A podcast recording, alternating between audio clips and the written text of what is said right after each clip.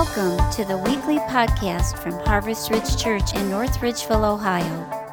Our heart's desire is that you would grow in your love and devotion to Jesus Christ and that these messages will strengthen your daily walk. For more information about our church, visit us on the web at www.harvestridge.net. You know, every sermon we start out with jokes, right? It's kind of my husband's shtick thing is that he, he has jokes sent to him from all kinds of places and people. And so, well, okay, so I'm going to do it today. You know, there's a lot of jokes out there about blonde women, right? Okay, my jokes are going to be about you blonde men, all right? So, a blonde man sees a letter lying on his front mat and he says to, it says on the envelope do not bend he spends the next two hours trying to figure out how to pick it up a blond man shouts frantically into the phone, My wife is pregnant and her contractions are only two minutes apart. The doctor says, Is this her first child? And he responds, No, it's her husband. That's funny. Um, and last but not least, a blond man's dog goes missing. He, he is absolutely frantic. His wife says, Well, why don't you put an ad in the paper? So he does. But two weeks later, that dog is still missing. And his wife says to him, Well, what did you put in the paper? And he goes, Here, boy. thank you. Thank you. Thank you. thank you back there. I appreciate that too. Um, so, our text today, we've been talking about words, and um, there's been some really good words that have been uh, that we've been talking about love and power and some different things. Our today's word is perspective and having the right perspective. So if you wouldn't mind standing with me we're going to read a story acts chapter 12 and this is the entire story. It's verse 1 through 12 so don't nod off on me or anything all right? A few verses here it was about this time that King Herod arrested some who belonged to the church, intending to persecute them. He had James, the brother of John, put to death with a sword. When he saw that this met the approval among the Jews, he proceeded to seize Peter also. This happened during the feast of unleavened bread. After arresting him, he put him in prison, handing him over to be guarded by four squads of four soldiers each. Herod intended to bring him out for public trial after the Passover. So Peter was kept in prison. Um, was kept in prison. Where am I at? And was sleeping between. Oh, and the church earnestly prayed uh, to God for him. The night before Herod was to bring him to trial, Peter was sleeping between two soldiers, bound with two chains, and sentries were guarding the entrance. Suddenly, an angel of the Lord appeared, and a light shone in the cell. He struck Peter on the side and woke him up. Quick, get up, he said, and the chains fell off of Peter's wrists. Then the angel said to him, Put on your clothes and sandals. And Peter did so. Wrap your cloak around you and follow me, the angel told him. Peter followed him out of prison, but he had no idea what the angel was doing was really happening. He thought he was seeing a vision. They passed the first and second guards and came to the iron gate leading the city. It opened for them by itself, and he went through it. When they had walked the length of one street, suddenly the angel left him. Then Peter came to himself and said, Now I know without a doubt the Lord has sent his angel and rescued me from Herod's clutches and from everything the Jewish people were hoping would happen. When, he, when this had dawned on him, he went to the house of Mary, the mother of John, also called Mark, where many people had gathered and were praying. Jesus, I ask today that you would be with us. Help us to change our perspective on some things in our lives that need some mindset adjustments, and may you be honored in all that's said and done. In Jesus' name, amen. Can you smile at somebody as you sit down?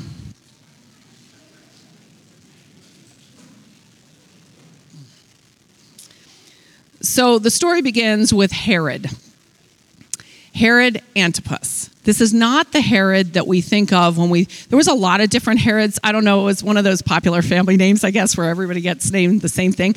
But he was called, he was a Herod Antipas. This was the son of the big mean guy who killed everyone when Jesus was born. Okay, remember that story? Jesus came into you know, into Bethlehem. And because Herod was so jealous and didn't know which baby it was, he just went and murdered everybody ages two years and under in a vicious attack. This is his son. So as we look at this, um, you notice his first person that he was actually the first Herod in over 200 years that actually obeyed the law. So you would think this would bid well for Peter, right? Like, why is he killing James? I mean, this guy actually followed the law. The problem with it is, is that he was following the law and killed James because he thought he was doing God a service. Now, later in the book of Acts, um, or earlier actually, Paul did the same thing. He was a good Jewish boy and good Jewish man. He had been raised in the ways of the law. And what he ended up doing was, in his effort to help Judaism, he actually was killing Christians. Same thing happened to Saul, turned into Paul when his life was changed with Jesus. Herod is the same way. He's a good Jewish man trying to uphold the law, and by doing so, by killing the Christians, he's actually gaining favor. As a matter of fact, his political poll went up when he killed the apostle. The first apostle martyr was James. As a matter of fact, he was one of the up prominent leaders of the church. And the next one to go down was to be Peter, and Peter was in jail. So he was truly committed to the Jewish way of life. And this brings us to our story. He was surrounded by guards. So this is no like ordinary prisoner. Like you're talking about 16 guards. They must have thought he, he was worth something, right? Um, and if realistically the next day after the trial, Peter would be dead as well. So today, our, our uh, word for the day is perspective, and a definition is a per- particular attitude toward a way or of regarding something or a point of view. And our key thought that you're going to hear throughout the entire message is change your perspective and change your life. So, the first thing we need to change when um, we're living this life is we need to change our perspective on our situation. So, from our text, we can look and see that Peter's perspective had to be pretty dim, right? I mean, he's literally chained to two guards. There's two others standing by, with 12 others that are in the vicinity or being rotated in and out. If they lose Peter, they die. And that's exactly what happened. If they lose Peter, this is kind of a life or death prisoner here, okay? So he's very important and he is headed for death. The thing is, is that what do you think Peter's perspective was? I mean, it's a bad situation.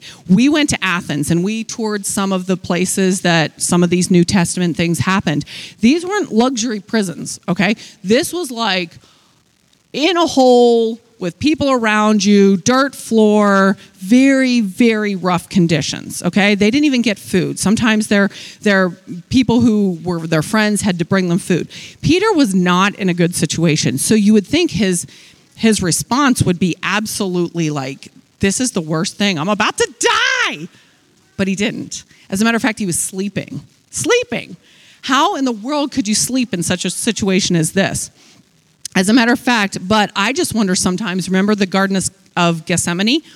They were sleeping then when Jesus was in turmoil too, right? So maybe it was his escape mechanism. I have no idea. I just know if it was me, I would not be sleeping. I don't know about you guys. But so the situation was incredibly dim. So um, let's think back last year.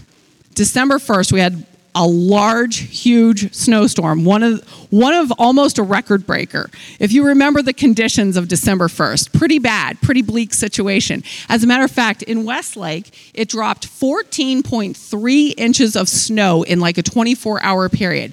And it was an absolute mess. If you tried to get into your work, if you, try, we couldn't, we couldn't get even in here. We had to try and finagle our way and had staff meeting at Panera. It was so bad, and it was that way for a lot of people.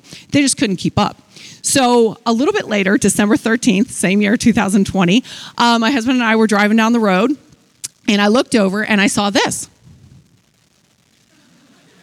Wow, Okay, now I know it's Ohio weather, and I know we do have sudden and, you know, violent changes of weather where, you know, it can be sunny one day and snowing the next. But this was quite drastic of a picture to see as we drove down the road, knowing that we had just had this humongous snowstorm. So I said, Look at those flowers. And my husband said, Ah, they're fake. and I said, I don't know, I don't think. Well, a little later, um, we actually stopped and got out. And my daughter and I, we took this picture because I had to see whether these were fake flowers or did somehow miraculously they survive 14.3 inches of snow plus the snow plows plus everything that was happening uh, not two short weeks earlier. So if you look at this, no matter what you go through in life, no matter what you're under, no matter what you're enduring, God can make something beautiful even if you feel snowed under. So I'm going to show you guys a video. Her name is Dr. Eger. She is a Auschwitz survivor. At the age of 16, she was taken into Auschwitz. She actually survived, obviously, and she turned into a psychologist and she speaks to people and she has a lot of words of insight concerning perspective. Even though I was told every day I'm never going to get out of here alive. So today, today you and I guide people it's not what happens, it's the way you view it.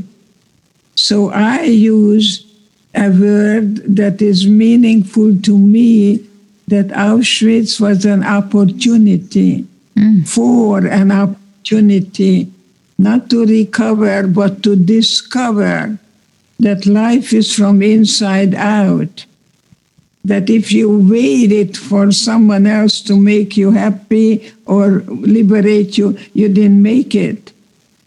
That I live in a present, I can only touch you now. That guilt is in the past, worry is in the future.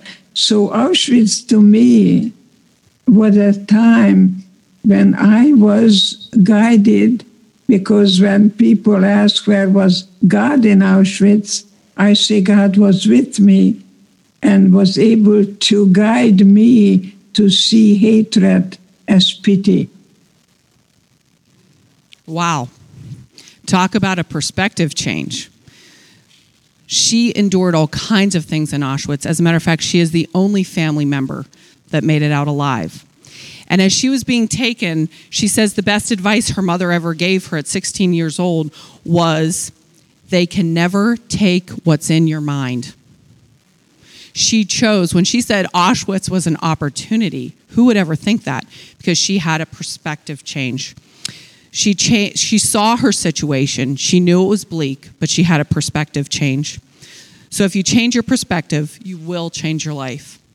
The second, the second way we need to change our perspective is we need to change our perspective on who is in control. You know, God took Peter out of jail.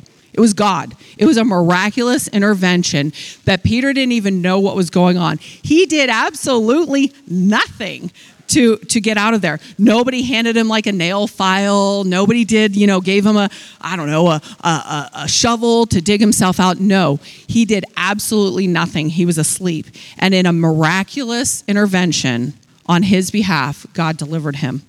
He didn't even know what was happening. So, since Herod Antipas was the first king that the first Jewish king that actually truly obeyed God, um, you know, he he viewed his Judaism as like a banner thing. Like by tormenting the Christians, I'm winning favor. And um, but what happened was is that it caused the church to be a little scared, wouldn't you? I mean, all of a sudden, two major leaders, two major leaders of the church at the time, one is dead and the other one is about to be dead. Where do you think the church was? In a house praying. I mean, I'd be there. I'm going to be honest. You know, I mean, if all these people are getting rounded up and killed and somebody's very happy about doing it, I might be one of the ones that was in the house too, sort of hiding. The door's locked. We're going to find this out in a minute. Okay, so doors locked, they're praying. But where was their perspective as the church? It was in comfort, right? Jesus had given them a very specific command that they were to go into all the world, that they were to do what he was requiring to the, them to do. And guess what? Where they were? They were hanging out in the comfort zone. So God had to make them uncomfortable in order for them to do what he was calling them to do. So our illusion of control is often driven by fear. So, why did I pick this passage? What jumped out at me at this passage? I'll tell you what, my son gave a, a little bit of a hint earlier. I am a professional worrier. I worry so good that nothing happens that I worry about. But I can keep myself up all night long worrying about those things just to make sure that it doesn't happen. So the thing is, our illusion of control is driven by fear. 1 John 4:18 says there is no fear in love, but perfect love drives out fear. And we need to change our perspective on who is actually in control. God is in control and he loves us. And when I am acting in fear, not only am I not getting any sleep, I create more problems that God has to clean up. I create problems by saying things I shouldn't, or I create problems by trying to help when I shouldn't, or I say I, I care a lot. That's what I say. You know, you, you know, moms, what I'm talking about, right? Every mom in the place is like, we care a lot. It's disguised as worry. So if we trust God, if we trust in God's love, we don't have to fear because we are literally giving up control to God. So we've been doing a little thing around here lately that, you know what, I feel like I carry the weight of the world on me. All right, I am holding and I am juggling all these balls, right, moms? Okay, I'm getting the kid to soccer. Oh, not now; they drive themselves, right? But, but uh, thank goodness for that. But you, as a mom, you're holding all these things up, and you think and feel that you are responsible for the weight of the world. And I'm here to tell you, you are not. It's easier to live in worry, guilt, and shame than love because love requires acceptance, and we have to accept God's love and control. So I own those things. I feel guilty if I don't do something. I feel shame for what I've done. I feel fear. How can I help the situation? And the whole time, God is saying, Stop trying to control it all and let me do it and lay it at my feet. So the entire time that you're trying to keep control of things and it's spinning out of control, guess what? God up in heaven is saying, I got you. I got you. Just drop it to me. So if you let it go, I can handle it. So so we have to accept the love of Jesus. Guilt, worry, and shame and fear are things that you own, therefore, you think you can control it. And acceptance is when we believe that God loves you and you give up control in the situation and let God be in control. And I believe there's a technical word for this trust. That's the technical word that we're talking about here. Trust. Trust is not easy. Trust is when you say, You got this. Trust is when you put your teenager who hasn't driven behind the wheel and you're saying, Okay, and that first day that you release them to go, for a drive and you're not in the car and you're not sitting there with your with your brake, okay? That is trust. I am trusting that what they've learned, I'm letting them go. So there's a story that goes something like this that there was a plane and it was going here and there and it was doing this kind of thing and people were sick all over the place. Two guys sitting next to each other. The one man, he's got his earbuds in, he's listening to music, he's doing just fine, he's reading his book. Calm as a cucumber man next to him he is white as a sheet. He has he's reaching for the throw up bag which is totally gross but you know what i'm saying. Reaching for the throw up bag he is sweating like profusely. He turns to the man that's calm and he says how are you so calm? Why are you not afraid? And the man took out his earbud and he said my son's the pilot.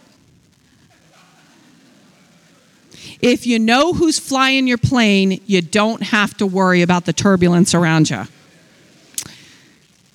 so, tropical storm, you know, we, we went on vacation um, uh, and there was a tropical storm slash turned into a category five hurricane. and we weren't in the hurricane part, but we were in the buildup, okay? We don't watch the news when we go on vacation. It's us too. We go on vacation to get away from everything like that. So we went down to the beach and we're walking around, and I'm like, volleyball, yes. And they're taking down the volleyball net and they're putting the window things over. You know, they're barring everything up and they're telling everybody you can't go to these, anything down here, you got to go up there for the restaurants now. And I'm thinking, what in the world is going on here? So my husband goes down and he says to the guy, he goes, hey, what, what's going on? Because it's a beautiful sunny day out of nowhere. You know, we're like, what is the problem? Why are you guys taking down the volleyball net?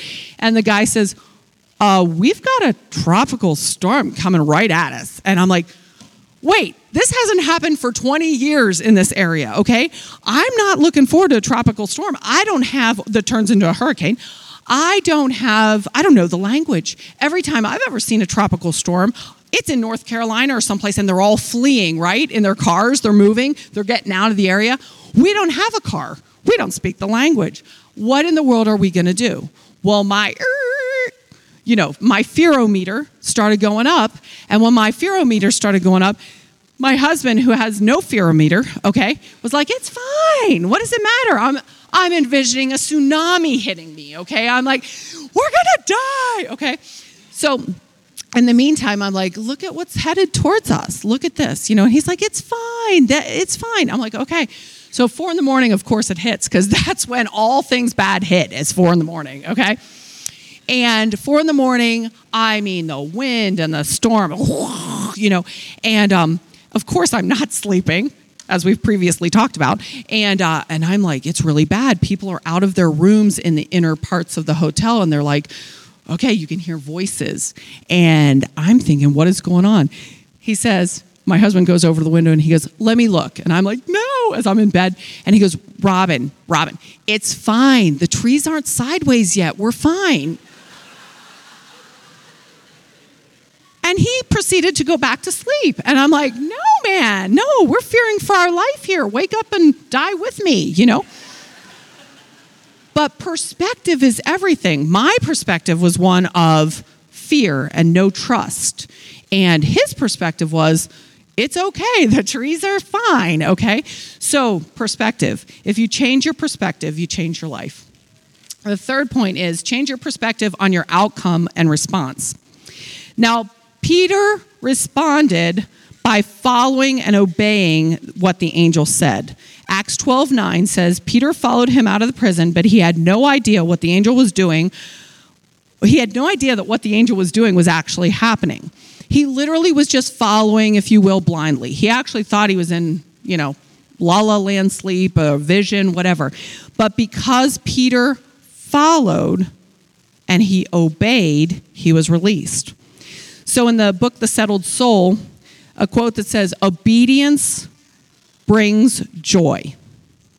And you say, How can you have joy in a world of strife and chaos that I'm in right now? You don't understand what I'm talking about. You don't understand the things that are happening at my workplace, or you don't understand. It's true. Life is filled with strife and chaos. But if you want to be free, you have to follow and be obedient to the leading of the Lord. If we envision the scene in a different way, take two, the angel is trying to wake up Peter, you know, like sort of like how you wake up your kid who's a teenager to go to high school. It's time to get up. It's time to get up. It's time to get up. You think he was like that? Or do you think it was more like, hey, Peter, get up, hit him on the toe. Hey, Peter, whack him in the side. It is time to get up, man. Let's go. So if Peter hadn't followed the angel out, hadn't listened, if he hadn't followed, would he have gotten out of prison? No. So today you're sitting here and you're like, I don't even know what to do. My life is in chaos and strife, and I have no clue what to do. I'm going to tell you the first step is follow and listen to the leading of the Lord and what he's telling you to do. So who are you listening to today? Who, who is telling you where to go? Who is guiding your steps? If you listen to the wrong person, they'll lead you down the wrong road. As a matter of fact, Anne Frank was another um, was another war war person, war person, war who wrote a diary in Amsterdam during World War II. She had some very great quotes. She was 16 years old. She did not make it out alive. She was actually captured and killed. And she has this quote that says, First we make our choices, then our choices make us.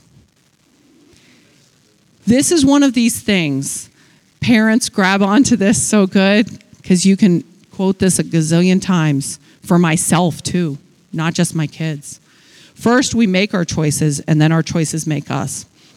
You know, but we all do act foolishly sometimes, right? We all make mistakes, we all do stupid things. So, a man walked into a convenience store in Wollongong, Australia. He put $20 on the counter and he asked the cashier for change. She proceeded to open the drawer and he followed by robbing her. He said, Give me all the money in your drawer. She did. He left without the $20 on the counter, and there was $15 in the register. That was a bad investment on his return, on his bad, uh, on his bad decision. So the key is to learn from our foolish behavior because you are going to make mistakes. You will. You're going to make mistakes, but you have to learn from them. Without correction, our poor choices can become habits which will negatively shape our character. So it's like a line. It's like it's like the progression. You make poor choices, the poor choices then become habits and the habits end up destroying us and those around us. Break the habit. So it's never wise to ignore our foolish ways. We need to learn from them. And the freedom that you get from the obedience is going to bring you joy. So we're going to talk go back to the story now. So Peter has now been released. He is literally literally on the road and he sort of wakes up from his stupor realizing what in the world? What how did I get here? Well, the first place he goes, of course, he's standing out on the road. He's a highly wanted criminal and so he goes to the, his friend Mary's house, where they, remember, are in hiding and they are praying for his earnest release. Well, he shows up the door and he knocks, and this is what happens. Acts 12, 15 through 16. A woman answers the door and she's and he goes, they said, You're out of your mind, they told her. When she kept insisting that it was so, they said, It must be an angel. But Peter kept on knocking, and when they opened the door, they saw him and they were astonished. Astonished in another passage says wonder and joy. So you, the scene, here's Peter. Let me in, let me in. And they're like, it can't be him. Don't, no, don't let him in. It's an angel or something. They were so in their heads that they didn't even know freedom and joy when they found it, that Peter had been released. So just to recap this point, we have to obey God. It's the absolute key to the point. You have to obey God first and make the right choices. By doing so, your obedience brings freedom, just like Peter. And Peter's freedom, then freedom brings joy to everyone around you. So I'm going to show you a, a video right now, and we're going to look at some perspective. This video is called the cockeyed squid. If you look, he has two eyes one facing up and one is facing down. This squid lives in the deep, deep sea, like dark blue sea, like as far down as you can go. God made this squid. He made this squid to be able to view what's down underneath as well as looking towards the dim, dim, dim light because you know the sun shines through even the darkest of things. So in our lives, God made us to be this way as well. We can realize the situations that we're in and and acknowledge that maybe it's a bad situation. But yet, God made, as we have one eye on what's the reality of our situation, we should have one eye that looks up to heaven that says, God, I do believe the sun shines on this light, and I do believe that you can help me. I just need the right perspective. Just like that squid, God gives you hope. If you're in a pit today, if you're down in the dumps, if you are at the bottom, God Himself reaches His hand to you and says, just grab it. Just grab it you know, it's Mother's Day, and that brings up a lot of emotions. There's a lot of different scenarios here in this in this auditorium. You've got moms that have lost babies. You've got moms that have lost their moms. You've got women who have never been moms. There's so many different. You've got dads that are trying to be moms because they've, you know, a bad situation just remember whatever your situation is, God has given you the ability to have the perspective to raise one eye up while keeping a hand on one eye down here. And God's not going to leave you all alone in it. Last but not least, whose perspective is most important? The most important perspective of all is God's perspective. If we can have God's perspective on things, our life would be completely different. First off, God loves you. He wants you to be free. He doesn't want you with those chains around you like Peter. He, he's literally wanting and trying to kick you on the side and saying, Come on, come with me, just follow me. He wants what's best for you. And that's God's perspective. So I'm going to show a picture of something called perpetual stew. This is a delicacy in Bangkok, Thailand. Okay? Now, what this stew is, is that this goes back to medieval times, but this particular batch of stew um, has been around for 45 years. Some of you right now are going, Bleh. okay? 45 years, this same batch of stew. Because you know that old saying, sometimes leftovers taste better the second day? You know that? Okay. So they go with that and they go ahead and serve it, and people come from all over the world for this delicacy. Because what they do is they leave in the remains some of the stew, and the next day they add some extra stuff to it. And this stew has literally been for sale or giving out food for 45 years. Because what's happened is the spices the things that have blended together actually taste better, and now it's a delicacy. But you know, God has a right time for you as well. All the things that you've been going through and all the things that you feel like you can't, you're just snowed under, you can't do anything about it. You need a perspective change that God, in His mercy, makes things beautiful in His time. Ecclesiastes says He makes everything beautiful in His time. Psalm 31 says He makes things beautiful. At the right time, God will provide your needs. At the right time, God will deliver you at the right time, God will rescue you. So, whatever you are going through here today, God is there. He's wanting to grab you and He's wanting to poke you in the side and say, Come on, follow me. Can you, would you mind bowing your heads and closing your eyes?